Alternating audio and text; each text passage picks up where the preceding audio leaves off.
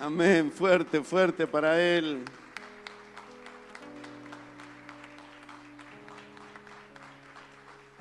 Amén, amén. Me da ganas de seguir cantando. Tomen asiento, amados hermanos. Los saludo con la dulce paz del Señor Jesucristo. Que el Señor bendiga, pero rica, enorme y abundantemente cada una de sus vidas. Ah. Bien, por lo visto lo desean. Bien, vamos a dar lugar a nuestros queridos niños, nuestros pequis. No sé, ¿ya salieron? Ah, pero son rápidos estos, ¿eh? No se quieren perder su reunión. Bueno, buenísimo. Buenísimo, buenísimo. ¿Cómo están ustedes? Bien, bendecidos y en victoria, qué bueno. Ustedes saben que eh, no nos pusimos de acuerdo con los músicos porque estábamos hablando temas importantes antes de empezar, pero eh, me gustó, me reía cuando los miraba porque no se daban cuenta, pero yo me reía. Pero digo, ¡ah, Tomás! El Señor sí que está nos ordena, ¿vieron? Como que vos te, sentís contento, porque cuando es así, vos tenés una palabra en tu corazón, pero necesitas la confirmación. ¿Y cuántos tienen hambre del Señor? Tengo hambre de ti. El título de la prédica es ¿De quién te alimentas? Si tenemos hambre de Él, vamos a saber de quién nos alimentamos. ¿Sí? Y hoy ojalá Dios nos permita poder vernos, porque uno de los problemas que muchas veces lidiamos nosotros en nuestra vida cristiana es que eh, somos tan buenos, los demás no nos entienden, pero somos tan buenos que somos los mejores. Yo soy el más mejor, el menos peor. Y claro, eh, es que siempre miramos hacia adelante, porque nos dijeron siempre para adelante y pisando fuerte. Pero resulta que miramos para adelante y nos cuestan horrores mirar para adentro. Pero qué lindo que podamos ver para adentro. Yo quiero ver para adentro, porque no quiero engañarme. ¿Cuántos se quieren engañar? La Odisea que hablamos no hace mucho tiempo era, estaba engañado. Qué feo es estar engañado. Qué feo que los demás te vean a vos y digan, le destempla los dientes. Y vos creas que sos el más bueno, el más dulce, el más amoroso, el más bondadoso, el más lindo. ¿Eh? Por lo menos así me digo cuando me veo en el espejo. No, mentira. Este, pero qué bueno que podamos vernos tal cual somos y poder encontrar la respuesta que necesitamos de parte de Dios para nuestras vidas. Dios nos ama como somos, ¿sí? ¿Cuántos dicen amén? Dios nos quiere igual. Nos eligió cuando estábamos en lo peor. ¿Eh? Ninguno podíamos decir que teníamos algo que le pudiera provocar al Señor un atractivo, decir, a este lo voy a elegir porque tiene un lunarcito en la nariz. No, jamás. Dios nos eligió porque nos amó pero qué bueno es ser elegido por Dios y tratar en lo posible de mirarnos hacia adentro y corregir y buscar la solución de cosas que son tan necesarias. Yo digo hoy de qué te alimentas porque veo que, a ver, a mí me preocupó, el domingo pasado me decían hoy que tuvieron una reunión muy linda en la mañana, que sintieron algo muy lindo, también a la tarde. Eh, yo para mí eh, fue más, eh, sentí una evidencia de la presencia del Señor más fuerte a la mañana, pero no corto de decir que hubo o no que no hubo, que cada uno vive en su interior la presencia del Señor de la manera que viene predispuesto a vivirla o a recibirla. Pero me llamó la atención porque el viernes éramos poquitos, nos contábamos con la mano. Digo, ¿qué pasó? Che, tanta plenitud, tanta llenura, pero el viernes se terminó la llenura. Sí, pueden decir, algunos trabajan, tienen compromiso, pero a mí me llama la atención porque la reunión de los viernes era una reunión en que la iglesia venía con una idea de venir a adorar al Señor tan fuerte y sucedían cosas muy lindas. Pero bueno, Ese es mi concepto, puedo mirarlo desde mi punto de vista y se los comento, tengo la, libertad para decírselo. Bueno, como introducción quisiera contarles una historia. Eh, dice que hay en, en Génesis capítulo 25, habla de esto, dice que cuando Isaac tenía 40 años se casó con Rebeca, la hija de Betuel, el arameo, de Padán Aram y era hermana de Labán, el arameo. Dice que Isaac rogó al Señor a favor de su esposa porque ella no podía tener hijos.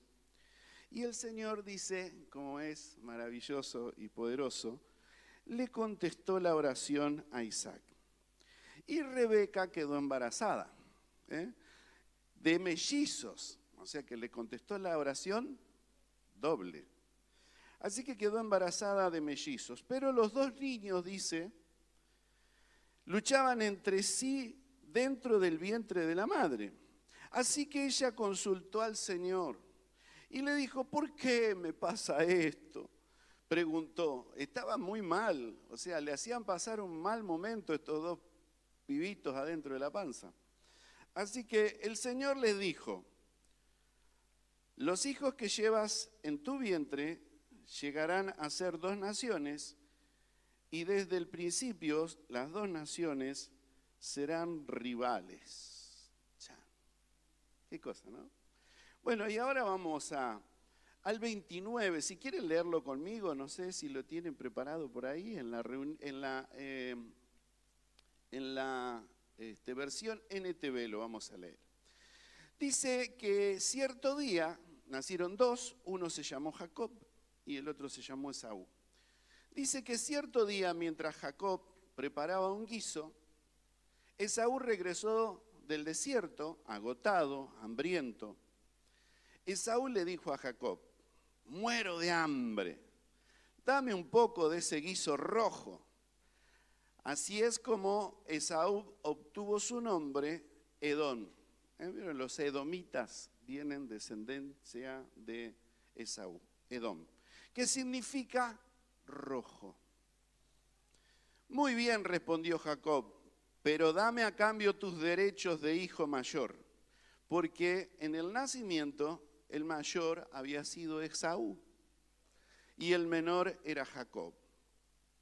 Y Jacob entendía lo que eran los privilegios del primogénito y entendía lo que era la bendición que eh, acompañaba a la primogenitura. Alguien le habría contado, alguien le habría hablado, alguien le habría enseñado de las verdades de Dios y lo importante, lo significativo que era para, para aquel que era el primogénito. Entonces dice que Saúl le dijo, mira, me estoy muriendo de hambre, dijo Esaú. ¿De quién me sirven ahora los derechos de hijo mayor? El hambre lo tengo acá. Y el hijo mayor, ¿qué? Pero Jacob dijo, primero tienes que jurar que los derechos de hijo mayor me pertenecen a mí.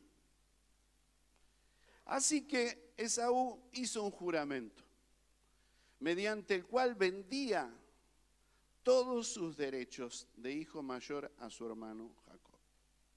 Entonces Jacob le dio a Esaú guiso de lentejas y algo de pan. Esaú comió y luego se levantó y se fue. Así mostró desprecio por sus derechos de hijo mayor. Qué cosa, ¿no?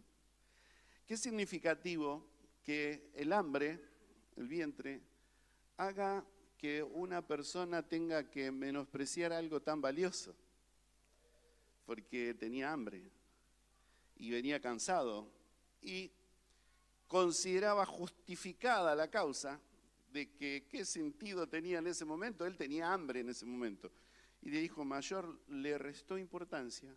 Tal es así que allá en Hebreos capítulo 12, verso 16, no lo vamos a leer, dice refiriéndose a Esaú que él era profano y lo pone como un mal ejemplo. ¿Y qué quiere decir profano? Profanar es sacar algo del uso sagrado a una vida normal. Él profanó la primogenitura. Él le restó importancia. No le interesó lo que venía de parte de Dios.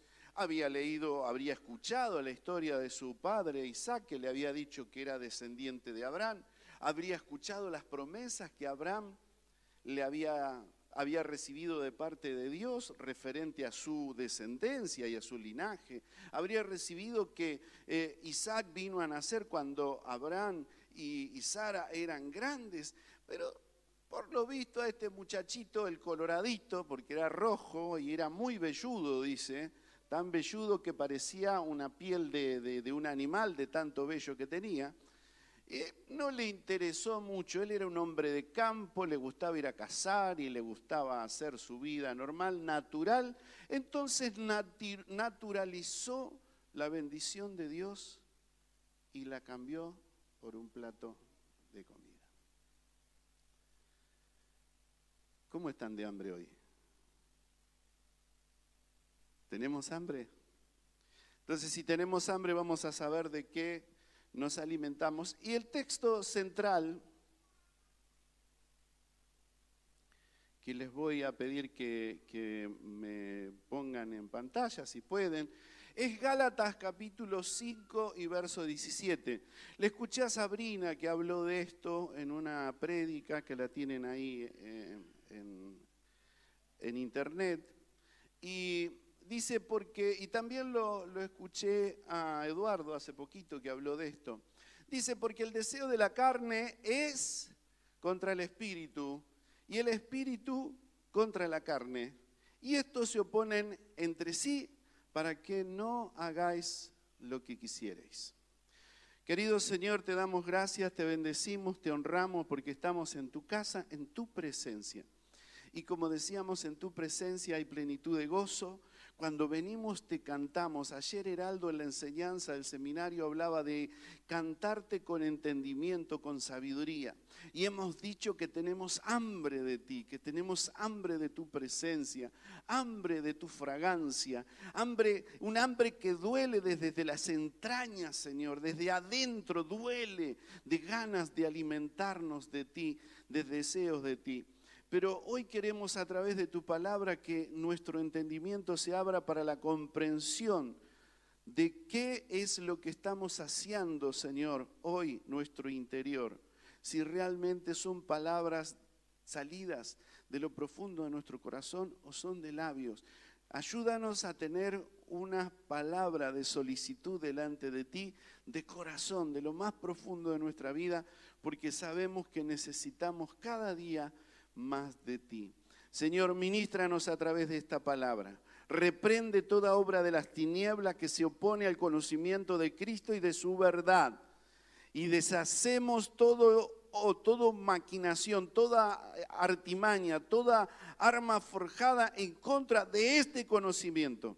Y sean alumbrados los ojos espirituales para entender y comprender, les sea revelada tu palabra de verdad a cada uno de los que participamos en cada reunión. Te lo pedimos y te lo rogamos en el nombre precioso de Jesús. Amén y amén.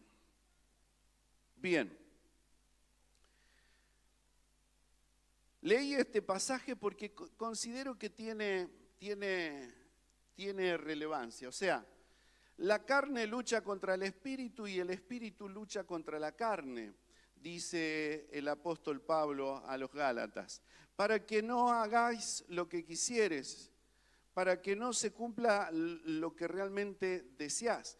Nosotros tenemos a través de la herencia del pecado de nuestros padres, de nuestros abuelos, desde Adán en adelante, una herencia pecaminosa, ¿sí? Que se llama iniquidad.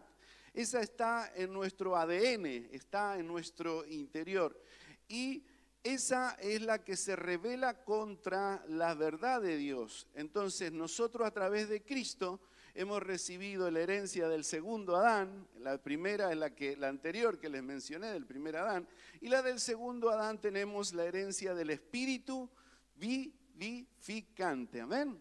Entonces Pablo dice que adentro, como en el vientre de Rebeca, hay una lucha una lucha entre el espíritu y la carne, que viene a ser esa herencia. No quiere decir nuestra, nuestra carne humana que necesita ser alimentada, sostenida. Se habla de lo que es la iniquidad del pecado que se hereda, de lo que tiene que ver con la malicia, que tiene que ver con la maldad, que tiene que ver con lo, lo pecaminoso, que tiene que ver con lo que Dios nos ha librado y nos ha limpiado a través de su sangre preciosa. ¿Se entiende? ¿Sí? ¿Me dicen que sí? Bueno, y lo otro es el espíritu, el espíritu vivificante que Cristo vino a nuestras vidas cuando lo recibimos, entró en nuestro corazón y Él empezó a transformar nuestro ser. Ese espíritu vivificante empezó a traer vida. ¿eh? Y una de las cosas que primero trajo fue el gozo de la salvación. Yo no sé si ustedes se acuerdan, pero yo cuando recibí al Señor sentía algo distinto, algo, algo que, era sobrenatural. ¿eh? respiraba y sentía que algo había eh, inevitablemente entrado a mi interior. Y seguramente que ustedes me pueden decir lo mismo, que han recibido esto. En lo físico, en lo natural, hablando en lo natural, cuando tenemos hambre, ¿qué hacemos? Comemos. Y algunos tienen la ventaja de, ser eh, eh, de buen comer, pero que no se les nota. ¿eh? tienen esa gran ventaja, no sé, que, que, tienen, no sé, algo funciona mejor que lo que me funciona a mí, porque yo casi no como nada. No te rías, Inés, mire, me está deschavando mi esposa. Sí, somos de buen comer, los orozcos somos de buen comer, nos gusta comer. Y que cuando hay un asadito, cuando hay unas pastas, qué lindo, para hablar ahora de esto. Entonces, eh, en lo físico y lo natural, cuando tenemos hambre, con la comida se llena el vacío. ¿Eh? Y ahí nos acordamos de Ricardo Montaner cuando decía, tanto vacío hay en esta habitación. Entonces la llenamos a esa habitación con una rica comida y ahí sí, cuando estamos satisfechos decimos, wow, qué bueno, que hemos comido. En nuestra alma, cuando necesitamos estímulos porque nos sentimos emocionalmente por ahí eh, deprimidos, con angustia, ¿cómo llenamos eh, esos vacíos? ¿Eh? Los llenamos con nuestros afectos, con nuestra familia, con los placeres, la diversión y la amistad. Y no quiere decir placeres mm, mundanales ni malos, sino que nosotros necesitamos estímulos. Ustedes saben que el, estímulo que, alegra nuestra alma tiene que ver con una reacción química en, en nuestro cerebro. La dopamina genera un... Cuando ustedes le dicen a un chico, ay, te amo, y lo pegan un abrazo, qué lindo, qué bien lo que hiciste, el nene se alegra porque él genera una glándula que genera dopamina y eso hace que se sienta feliz. Es muy bueno el estímulo que le podemos dar a nuestros hijos para un buen crecimiento cuando hacemos eso, cuando hacemos eso con nuestros niños. Entonces, el estímulo que necesita el alma a través de las emociones lo podemos llenar con esto. El tercero es el estímulo que necesitamos por ahí en nuestra mente cuando deseamos conocer o saber cómo lo llenamos, cómo llenamos nuestra mente. A través de la escuela, a través de la facultad, a través, a través de libros. Nosotros a través de todo eso nos podemos llenar, o de instrucción de alguien que nos instruya, de conocimiento intelectual. Pero hay algo que es muy importante, que tenemos que tener bien, pero bien en cuenta.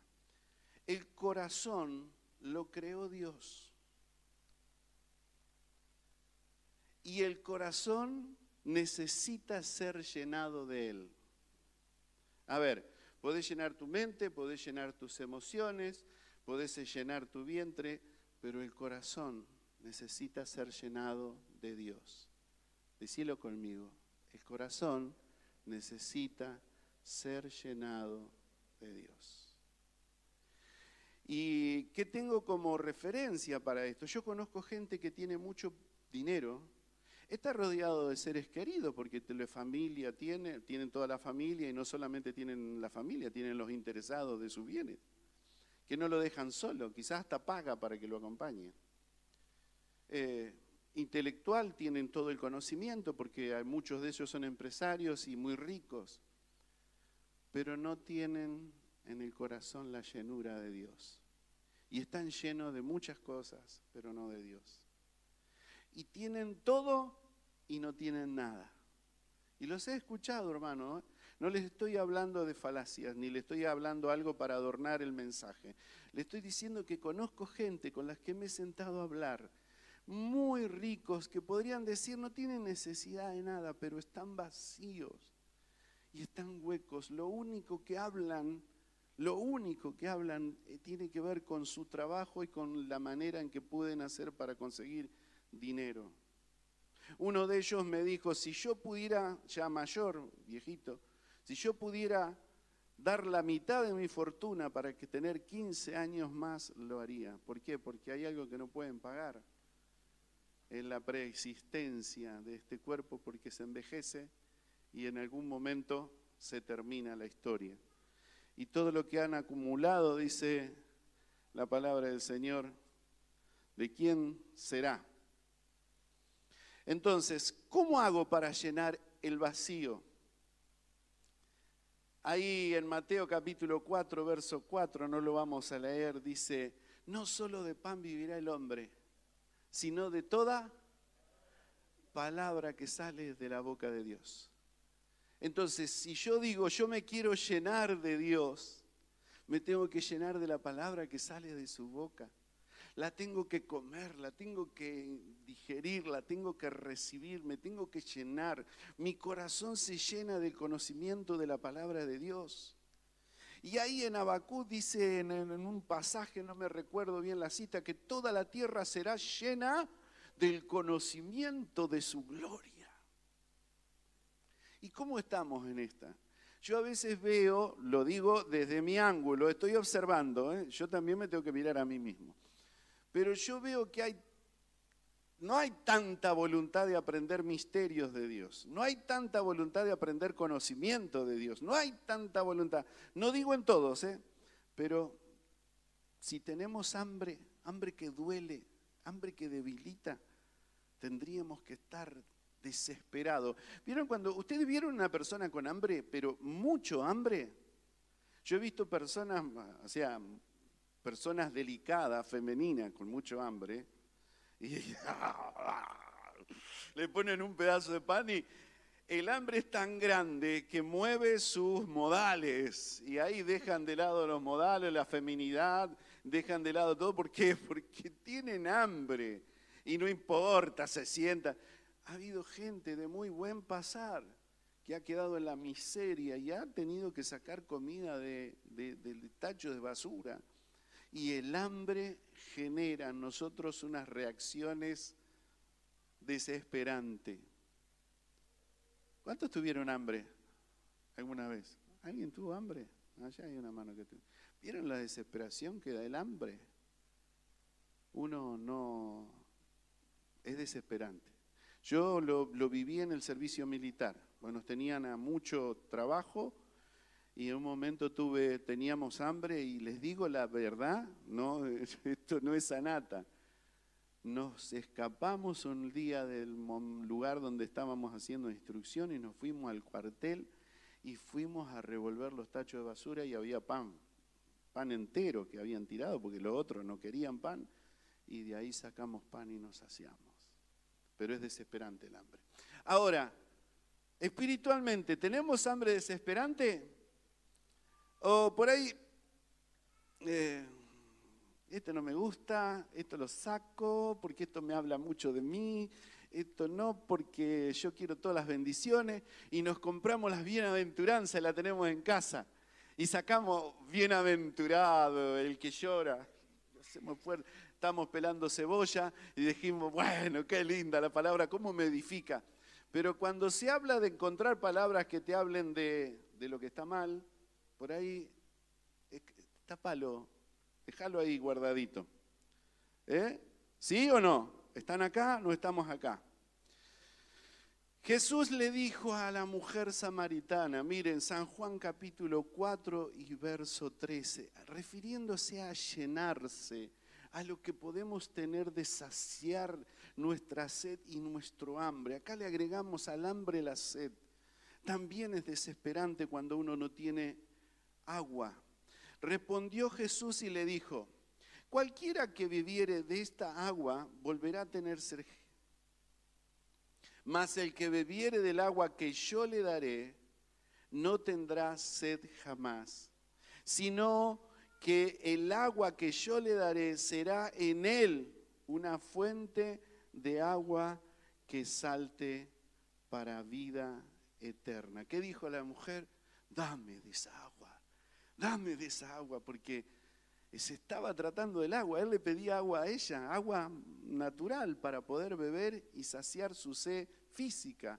Pero él estaba hablando del agua que sacia el alma, que llena el interior y que hace posible que rebalse y que salte para vida eterna. Y esto es lo que hoy me pregunto y les pregunto a ustedes, ¿cómo estamos de esa agua que Jesús dijo que iba a llenar nuestro interior y que iba a fluir de tal manera que iba a saltar para vida eterna, que todos los que nos rodean iban a sentir que de nuestra boca sale agua de vida. Es una pregunta. Cuando uno tiene vacíos como vacíos porque no tengo agua y tengo sed y estoy vacío de agua, cuando tengo vacíos en mi vientre porque no estoy siendo saciado y tengo hambre, es la evidencia en, el, lo espiritual. Cuando yo tengo un vacío dentro mío, es la evidencia, escuchen bien, de la ausencia de Dios. Cuando yo me siento vacío, hueco, que algo no anda bien y estoy debilitado, emocionalmente me siento mal, es la señal de la ausencia de Dios dentro mío. La ausencia del Padre, la ausencia de la palabra de Dios que alimenta mi, mi, alma, mi corazón y que llena mi corazón. Y la ausencia de Jesús y del Espíritu Santo que llena mi interior. ¿Se entiende? ¿Están de acuerdo conmigo o no? Génesis capítulo 1, verso 2 dice, y la tierra estaba como desordenada y vacía y las tinieblas estaban sobre la faz del abismo, y el Espíritu de Dios se movía sobre la faz de las aguas. Miren, una de las cosas que pasa, y lo tenemos acá en este versículo tan claro, un versículo cortito que lo podemos aprender de memoria, donde hay vacío, el desorden va a estar presente. ¿Escuchaste? Donde hay vacíos dentro de tu vida, el desorden va a estar presente. Que Dios nos ayude para que no estén esos vacíos. Cuando una persona se mete en una relación ilícita, cuando una persona hace algo que no corresponde, podríamos decir que es una relación ilícita, hace algo que no está permitido. Puede ser lo más extremo como lo más simple, como tener celos, como generar divisiones, como generar envidias, como tener envidias, contiendas.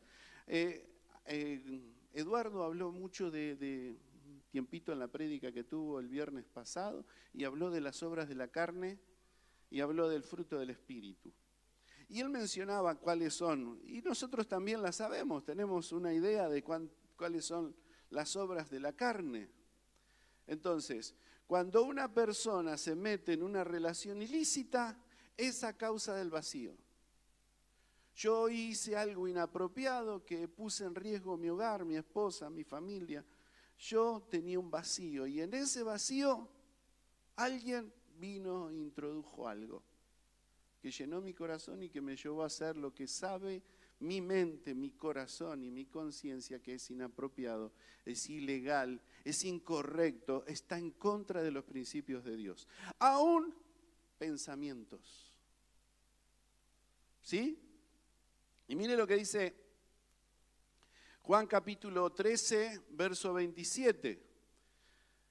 Recuerdan, ustedes se van a acordar cuando leamos esto, porque Judas Iscariote estaba al lado del Señor, compartía con él, era el tesorero, comía con él, hablaba con él y hacía la tarea que hacían el resto de los apóstoles. Evangelizaba, hacía todo el, trabajo que hacían los demás. Seguramente que habrá orado por los enfermos, si todos los apóstoles tenían que ir y orar por los enfermos, echar fuera demonios, hacía esto, tenía esta tarea. Pero fíjense lo que dice la escritura que les pasó. Y después del bocado, del bocado, cuando participaron de la cena, Satanás, ¿qué dice? Entró. ¿Qué hizo Satanás? Entró en él. Entonces Jesús le dijo, lo que has de hacer, hazlo pronto. ¿Qué cosas pasaban sobre Judas Iscariote?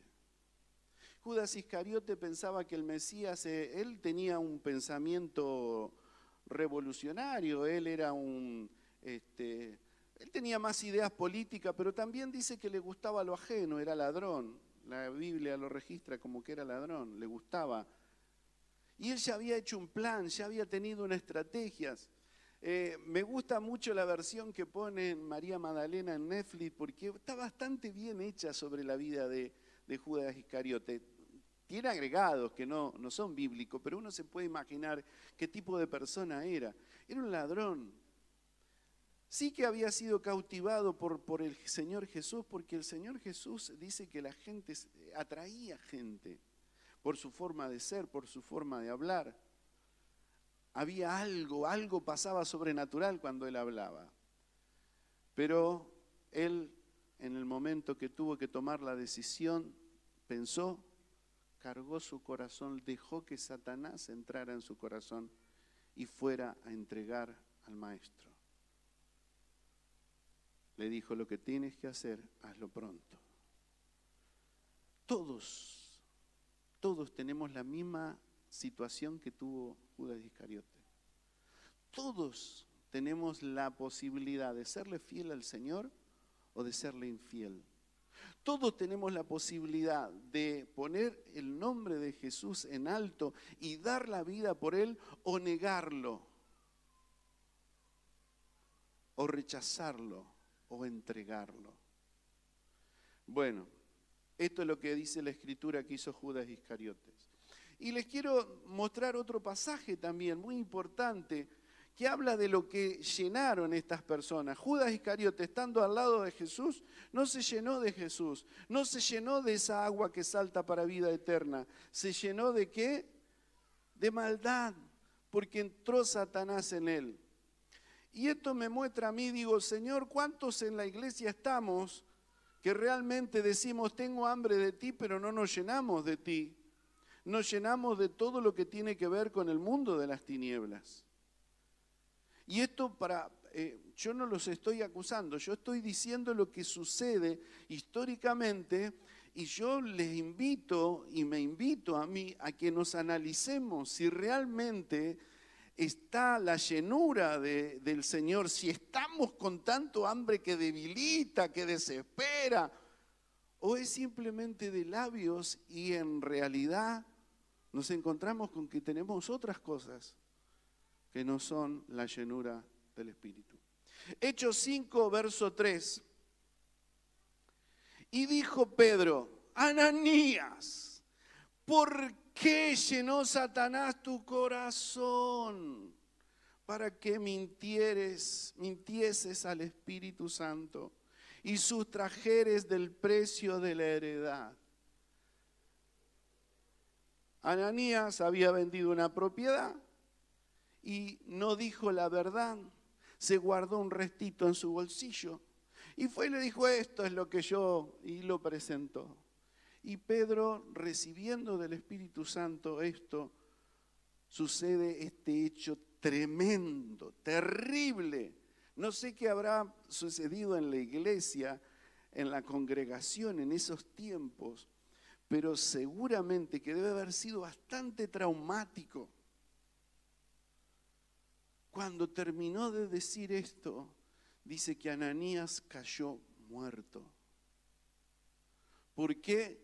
Porque por quedarse con algo que era de él y querer aparentar algo para los demás que lo vieran, que dijeran, ah, Nanía, mirá, Nanía, dio todo lo que tenía una casa. Le mintió al Espíritu Santo y cayó muerto, porque dejó que Satanás entrara en él con la mentira. Ustedes saben que la mentira es terrible. Hermanos, el que cae en el pecado de la mentira, el que se mete en la mentira y deja que la mentira le gobierne, es tan difícil de salir. Porque la mentira la manipulan espíritus. Porque ¿saben quién es el padre de mentira? ¿Quién es el padre de mentiras? Dice la escritura. El diablo. Entonces cuando uno miente deliberadamente, está permitiendo que Satanás esté cargando y alimentando su corazón. ¿Por qué? Jesús dijo de la abundancia del corazón que sale, habla la boca. Entonces tenemos que estar bien conscientes de lo que el Señor quiere que entendamos en esta ocasión. Miren, los vacíos de Dios atraen espíritus usurpadores. ¿Saben lo que es un usurpador? Hoy acá en la Argentina, una persona se mete adentro de la casa de, que está deshabitada y que no hay nadie en esa casa y se fue de vacaciones o yo tengo amigos que se fueron de vacaciones, dejaron la casa cuando vinieron tenían una familia adentro.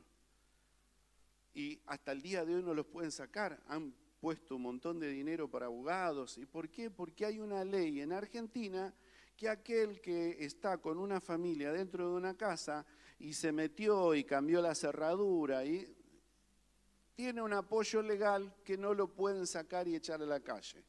Tienen que hacer un montón de juicios, un montón de trámites, un montón de cosas para poderlo sacar. Ustedes saben que el diablo es ladrón, dice la escritura, Vino a hurtar en San Juan 10:10, a matar y a destruir. Y él es ladrón. El ladrón y no entra por la puerta, entra por la ventana. Es usurpador, se mete, se mete en la vida sin que le des permiso. Cristo no entra dentro del corazón de ninguna persona si no le damos permiso, si no le decimos, ven a habitar, ven a habitar en mi corazón el diablo viene y se mete, le diste una ventaja y se mete porque él es usurpador. Mateo capítulo 12, verso 43 al 45, vamos a leer. Dice, cuando el espíritu inmundo sale del hombre, anda por lugares secos, buscando reposo y no lo halla. ¿Quiénes son estos que andan por lugares secos? Espíritus inmundos, demonios. ¿Que salieron de quién? del cuerpo del ser humano. Porque esto es lo que tenemos que saber. Muchas personas eh, tienen miedo de hablar del tema. Nosotros cuando venimos del mundo venimos cargando no solamente el pecado, venimos cargando toda una herencia de maldad sobre nuestras vidas, que se manifiestan a través de espíritus inmundos. Esos espíritus inmundos no quieren vivir en lugares secos, no quieren vivir en lugares aislados, quieren vivir ¿dónde?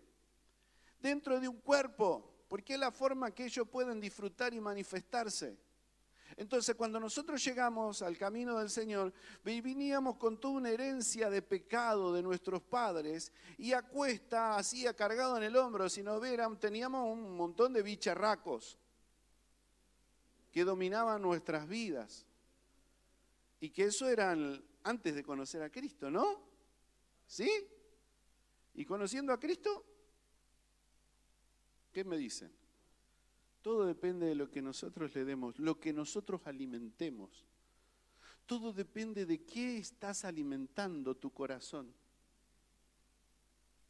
Y ahí te vas a dar cuenta, ¿qué alimentas? Ahora, anda analizando, ¿qué estás alimentando tu corazón? ¿Con la palabra de Dios? ¿Con la llenura del Espíritu? ¿O con todo lo que tiene que ver con lo que vivían tu vida antes. Y esto te va a dar a entender y a conocer si realmente está dominando el Señor tu vida, tu corazón? Yo creo que sí. Y, les digo, no solamente quiero, creo que sí, Dios está preocupado por vos y por mí porque vivamos esta realidad frente a lo que Él nos ofrece, que es maravilloso. Es maravilloso, es deseable. ¿Es posible? Es súper posible. Porque eh, si nosotros dejamos entrar su plenitud, Él es el poderoso. Él es el victorioso. Él venció. Él triunfó. Él está con nosotros. Él tiene el poder. Y nos dio el poder a nosotros. Entonces no hay forma de que nos vaya mal. ¿Se entiende, hermanos? Por favor, quisiera comprender que, que, no hay forma de que te vaya mal. Vos que decís, no, me salen mal las cosas porque yo no puedo lograr esto, no puedo no está la plenitud de Dios en vos. Y no es porque eh, te estoy maltratando, te estoy diciendo, te estás equivocando, estás dejando entrar otra cosa en tu corazón. Porque vos sos el único que podés abrir y cerrarle esa puerta. ¿La abrís o la cerrás? Abrís para que entre un pensamiento de maldad y cargue tu corazón ¿Se acuerda que hay un pasaje que no, tené cuidado, no dejando que una raíz de amargura entre en tu corazón? Una raíz de amargura entró en el pensamiento por algo que te hicieron, entró en tu corazón y no solamente que te contaminó el corazón, contaminó a muchos de los que escuchan hablar tu boca. Porque de la abundancia del corazón habla la boca. Vuelvo a repetirlo. Escuchate lo que hablas, escuchá lo que decís y te vas a dar cuenta de dónde es la fuente. ¿Se entiende? Dice, en lugares secos buscando reposo y no lo haya.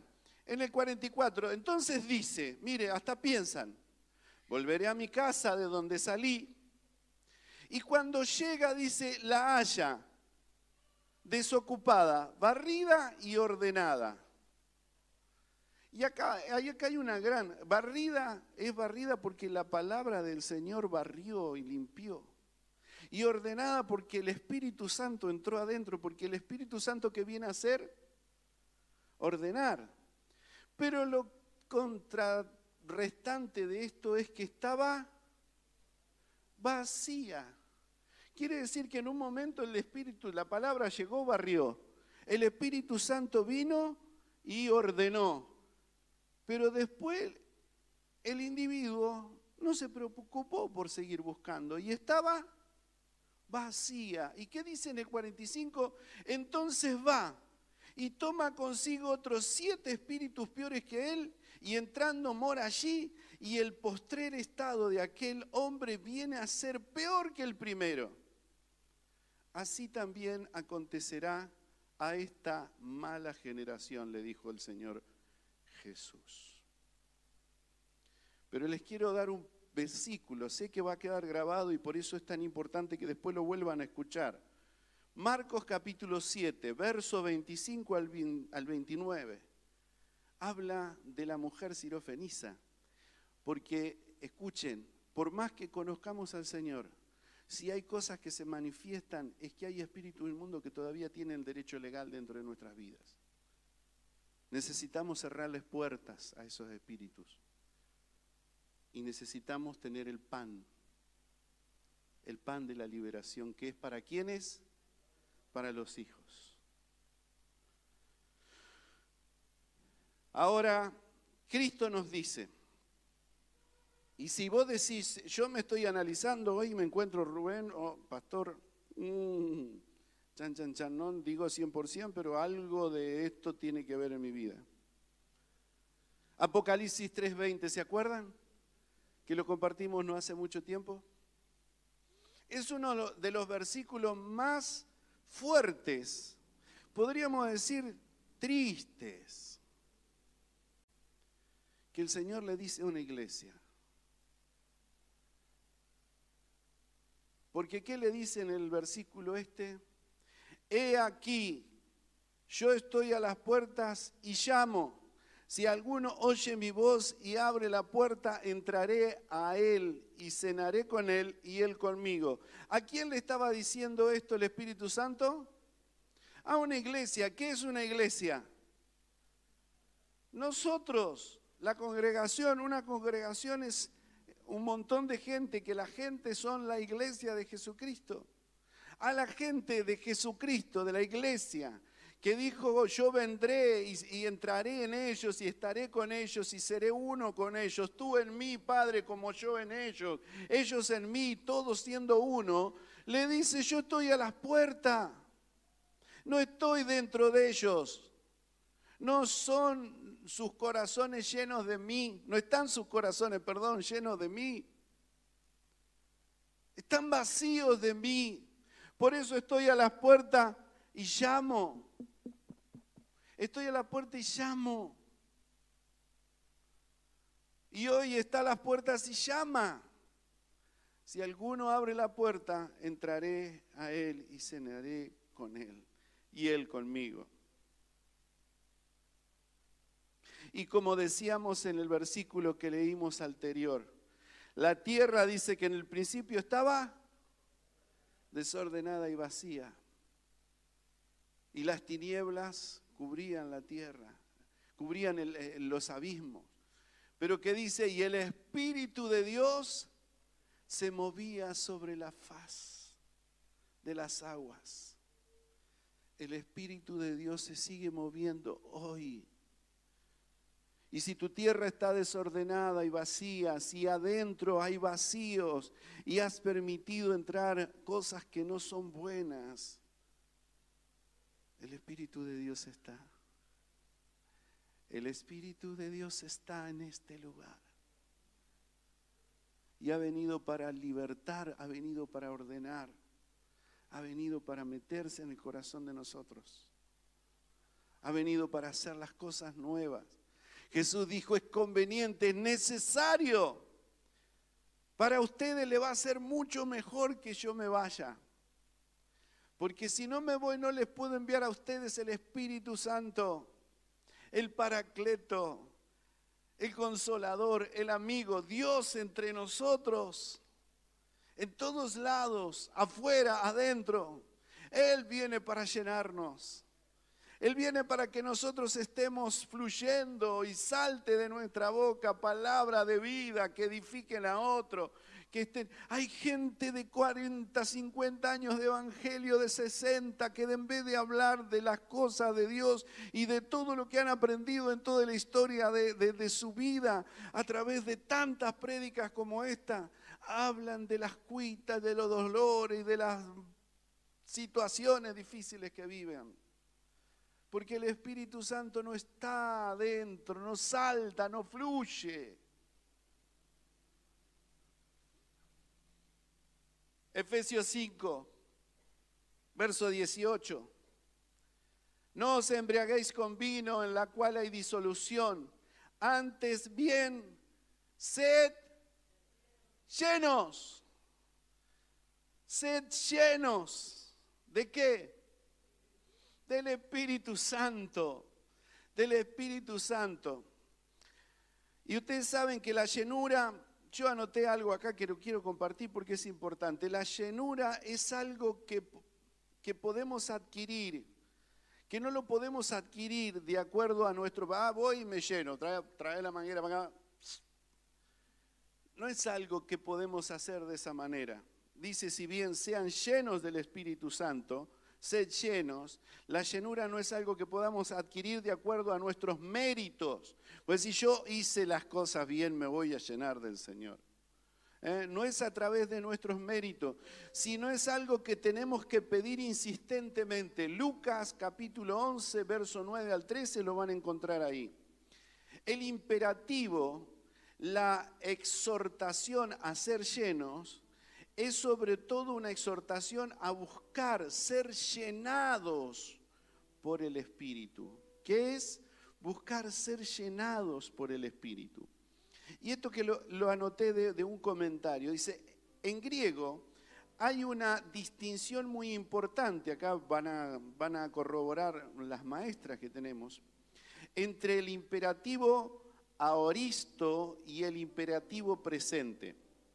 El aoristo generalmente designa una acción puntual que sucede una vez. En cambio, el presente se refiere a una actividad continua, continua.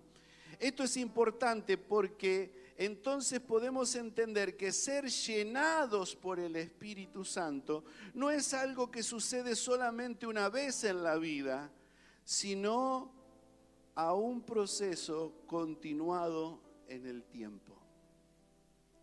Yo recibí el Espíritu Santo, pero yo necesito todos los días, todos los días ser llenado. Entonces, si tendríamos que decir el versículo que leímos anteriormente, no os embriaguéis con vino en la cual hay disolución, sino más bien sé llenados continuamente, llenados, llenados, a cada momento, a cada instante. Señor, tengo sed, necesito de tu agua, más, quiero más, quiero más, cada día, cada momento, cada instante de mi vida, porque no quiero nada de lo que tenga que ver con el otro personaje él lucha dentro de mi interior para que se manifieste, como lo hacía aquel personaje llamado el rojo. Eh, pero nosotros estamos, sí, lavados por la sangre de Jesucristo. Lo rojo que hay dentro nuestro es la liberación de la maldición del pecado y nosotros salimos vencedores. ¿Por qué? Porque hemos entendido lo espiritual Esaú no entendía lo que era lo espiritual, lo profanaba, lo tenía como que si fuera algo sin importancia. Ahora, vos y yo, ¿cómo entendemos lo espiritual? ¿Lo profanamos? ¿Lo dejamos de lado? ¿Lo usamos cuando lo necesitamos? ¿O todos los días procuramos ser lleno, lleno, lleno, lleno del Espíritu Santo? Eso es algo que tenés que responder vos a vos mismo. Yo veo ahí, por favor, mentes que vagan, que van para acá, que van para allá, pero que no entienden este misterio. La voluntad de Dios no es que estés derrotado. La voluntad de Dios no es que estés entristecido. La voluntad de Dios no es que demonios tengan dominio sobre tu vida. ¿Y sabes cómo es Escucha lo que te voy a decir porque esto tiene que ver con misterio. Tiene que ver con misterio de vida, de, experiencias vividas. Cuando un demonio viene y tiene tu dominio sobre tu vida, te lleva siempre a hacer lo que querés, lo que él quiere. Vos sabés, con tu razonamiento entendés que está mal. No lo querés hacer porque en tu interior te resistís. Porque decís, no, yo no quiero hacer esto. Pero llega un momento en que te agarra de la nariz como agarran las vacas, ¿vieron esas que las ponen en exposición? Le ponen un anillo en la nariz y las llevan unos bestias grandísimos, así lo llevan donde quieren. Así hace ese espíritu inmundo, te lleva donde quiere y te hace hacer lo que no querés, porque tiene dominio, porque tiene control, porque él estuvo mirando, lo sacaron, pero después vio que no estaba lleno del Espíritu Santo vio que estaba vacío. Entonces ese vacío hay que llenarlo. Hay que llenarlo con qué? Con lo mismo que tenía, si te gusta, dale, dale. Y ese demonio sigue teniendo control de tus acciones. ¿Y qué hago, pastor? Echarlo fuera. Y pero ¿cómo no puedo? Bueno, busca, busca a tus pastores, busca líderes que hablen con vos, orá por ellos, confesá tus pecados, porque ¿sabés cómo se agarran esos demonios? Porque hay libertad. Dice que cuando nosotros callamos el pecado, cuando nosotros tapamos la boca y no lo confesamos, el pecado tiene autoridad dentro nuestro. Entonces escupilo. Santiago habla que debemos confesar los pecados los unos a los otros para que seamos sanados. O sea, ¿querés ser sano? ¿Querés ser libre de esa maldición? Larga eso, confesalo. Y yo te aseguro que sos libre. Cristo te hace libre y vamos a echar fuera esos demonios en el nombre de Jesús. Están vencidos, ya lo saben. Lo vamos a agarrar a patada, lo vamos a mandar al, al abismo, porque Dios les ha dado autoridad a la iglesia. A veces tenemos, los acariciamos, los demonitos, porque pobrecito, no. Guerra contra las obras de las tinieblas. Dios nos ha dado autoridad para ir en contra de las tinieblas. A mí me encanta, veo hermanas que son dulces, re amables, pero cuando empiezan a orar y a ir contra los demonios, ay, mamita querida, usan la autoridad porque nuestras armas son poderosas para la destrucción de fortalezas.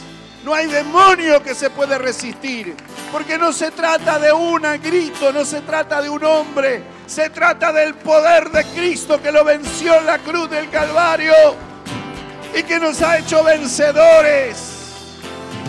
En su nombre, en su nombre hay poder, en su nombre hay libertad, en su nombre hay autoridad en su nombre. Ven a visitarme hoy aquí.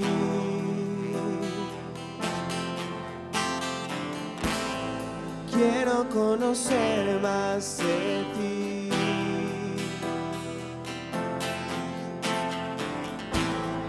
Ven a visitarme hoy aquí.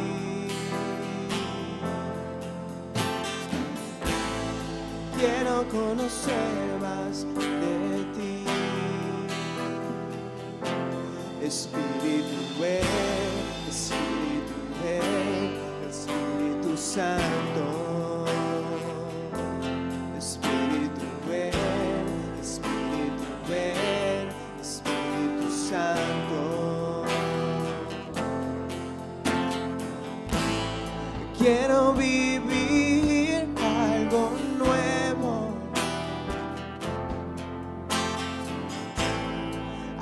corazón arder de nuevo. Yo quiero vivir algo nuevo. Y haz mi corazón arder de nuevo. Ven a visitarme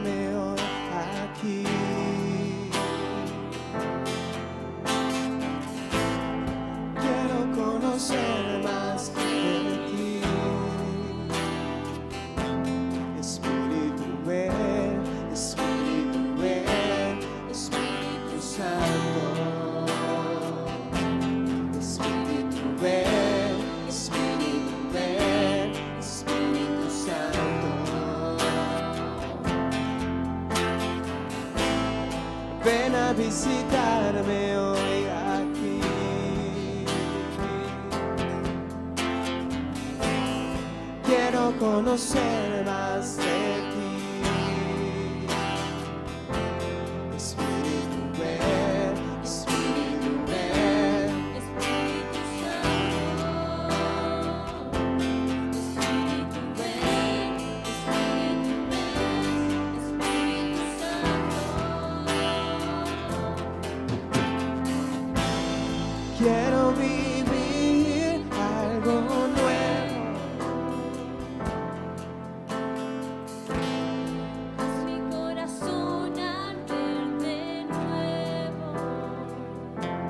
Como conclusión diríamos esto.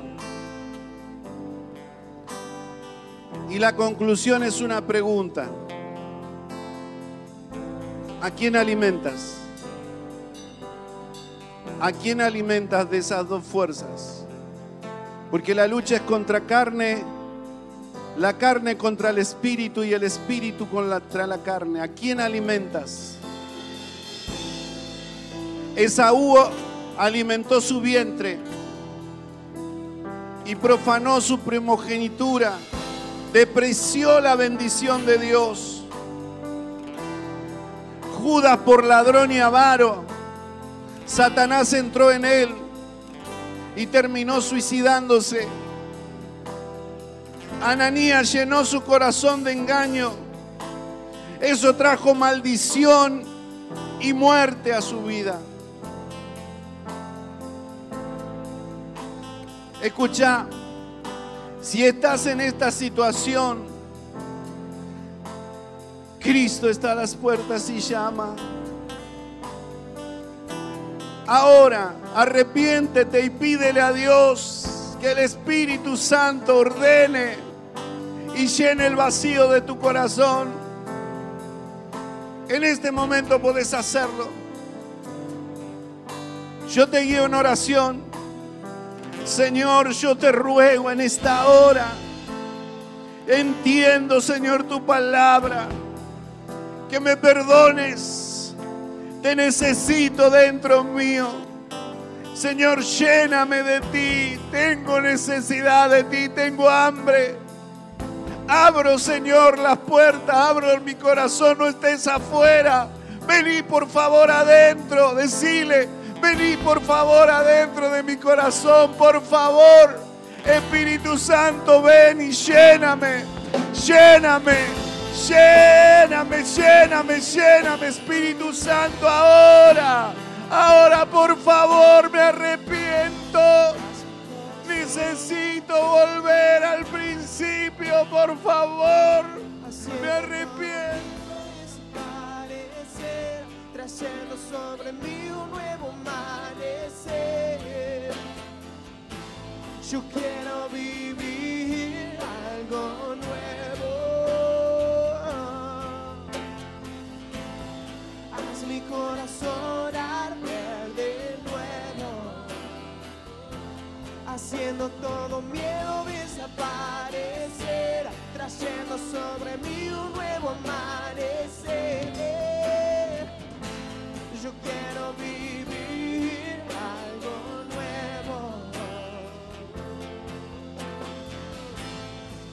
Mi corazón arder de nuevo, haciendo todo miedo desaparecer, trayendo sobre mí un nuevo amanecer. Quiero vivir algo nuevo, algo nuevo en ti. Haz mi corazón arder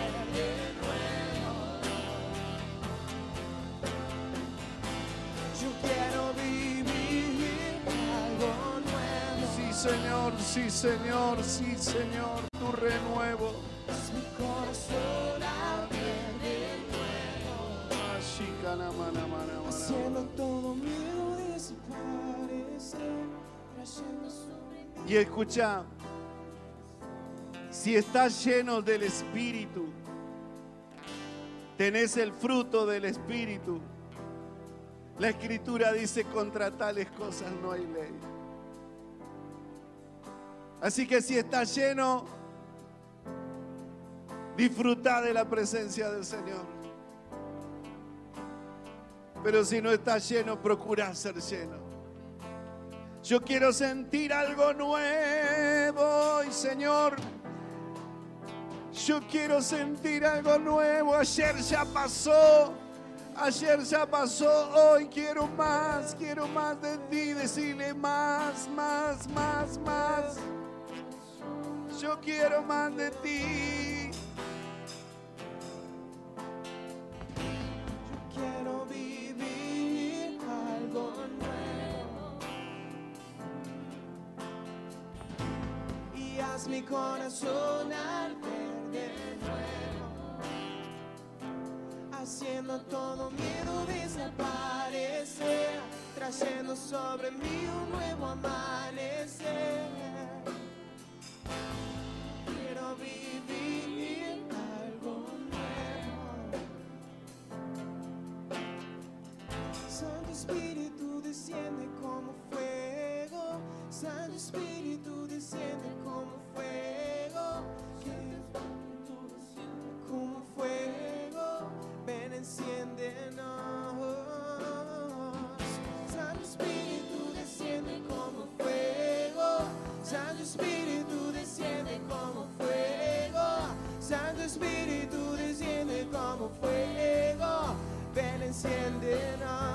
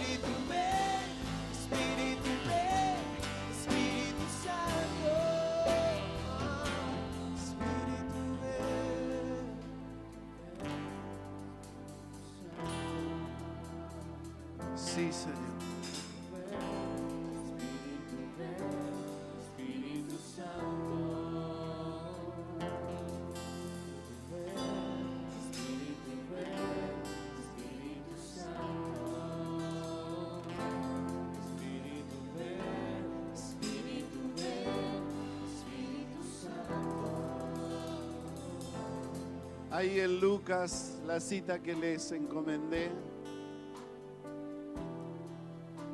El Señor Jesús hace la comparación de que ustedes siendo padres que son malos, no le darían una piedra a comer a sus hijos cuando tienen hambre.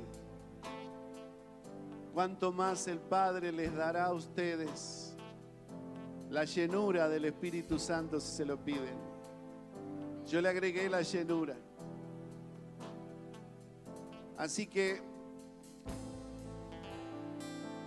yo sé que algunos pueden decir, uh, pastor, qué linda la palabra, pero ¿saben dónde vamos a ver el resultado si la palabra realmente cayó en buena tierra? Y que vamos a tener una iglesia encendida. Que vamos a tener una iglesia que va a estar aquí en cada reunión buscando la presencia del Señor que no se va a perder un momento de adorar al Señor, un momento de venir a la congregación, porque va a priorizar primero lo que siente en su corazón, que es la sed, el deseo, el hambre, que cada día quiero más, cada día quiero más. No me conformo, sé que hay más, sé que hay más. Y lo que pasó ya estuvo muy bueno, pero quiero más. Vamos a ver una iglesia glotona de hambre por el Espíritu Santo, de deseo de comer del Espíritu Santo, de llenarse, llena, llena, llena más. Sean llenos del Espíritu Santo. Llénense, llénense. Aquí está, aquí está la presencia del Espíritu Santo. Llénense, llénense, llénense. Él es el que da, el Padre es el que da, el Padre es el que da.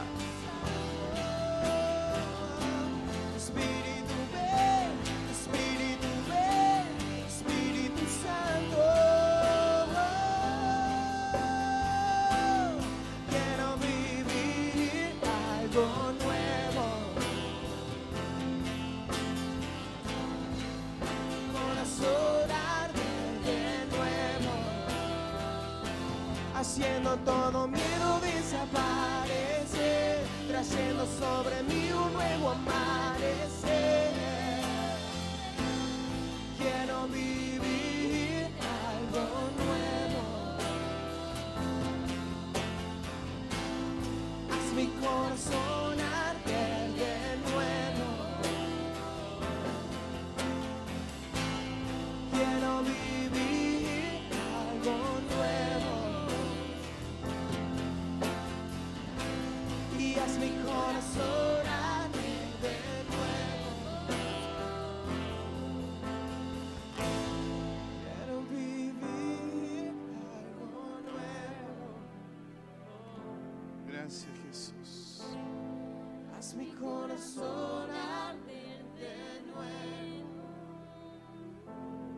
Haciendo todo miedo desaparecer, trayendo sobre mí un nuevo amanecer.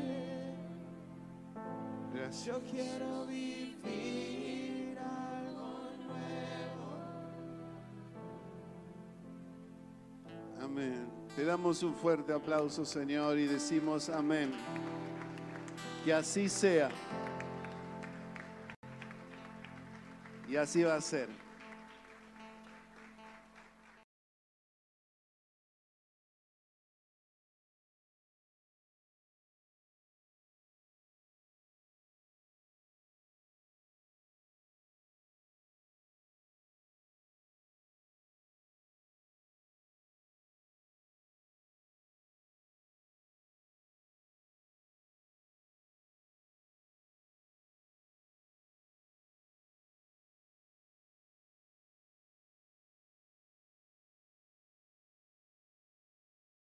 No me conformo, sé que hay más, sé que hay más.